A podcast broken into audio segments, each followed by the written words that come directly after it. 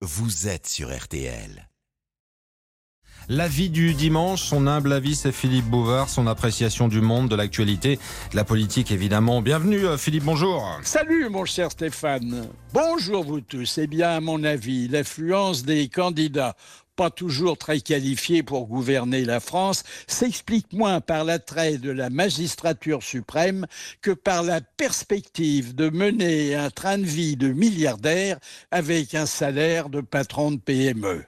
Inventaire sans complaisance, mais sans jalousie. D'abord, un faisceau d'hébergement varié, confortable, parfois somptueux mise à disposition, sans loyer, sans charge et avec domesticité, d'un palais parisien comprenant entre autres à usage professionnel une salle des fêtes de 600 mètres carrés et des cuisines de 500 mètres carrés et à usage privé d'un appartement de six pièces réparties sur 260 mètres carrés, assorti d'un parc d'un hectare et demi, et sans oublier des dépendances souterraines les plus sécurisées du pays un bunker enfoui à 70 mètres de profondeur, incluant un poste de commandement militaire et un abri anti-atomique de 280 mètres carrés. Ainsi, en cas de guerre nucléaire, le président bénéficierait-il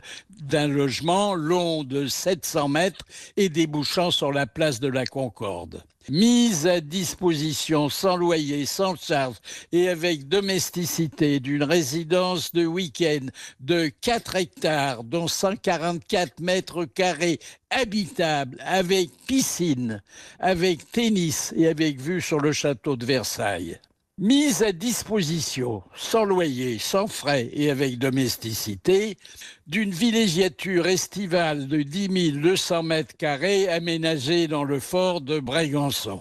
Une piscine de 10 mètres sur 4 creusée sur ordre d'Emmanuel Macron, autorise la baignade sans qu'il soit besoin d'emprunter l'escalier conduisant jusqu'à la plage privée.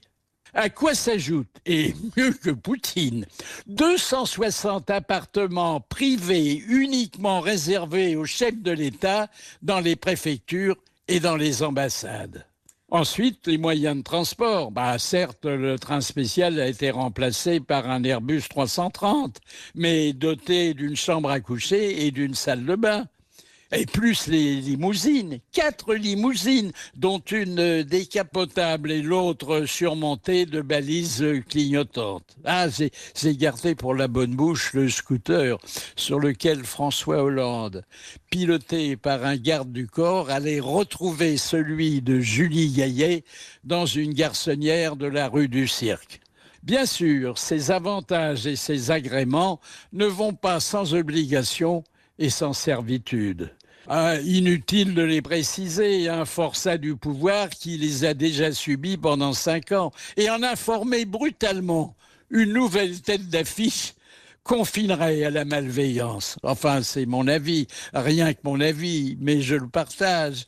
À samedi prochain. Rendez-vous est pris, Philippe Bouvard. On se dit au week-end prochain, évidemment. Mon humble avis, samedi matin, dimanche matin dans RTL Weekend.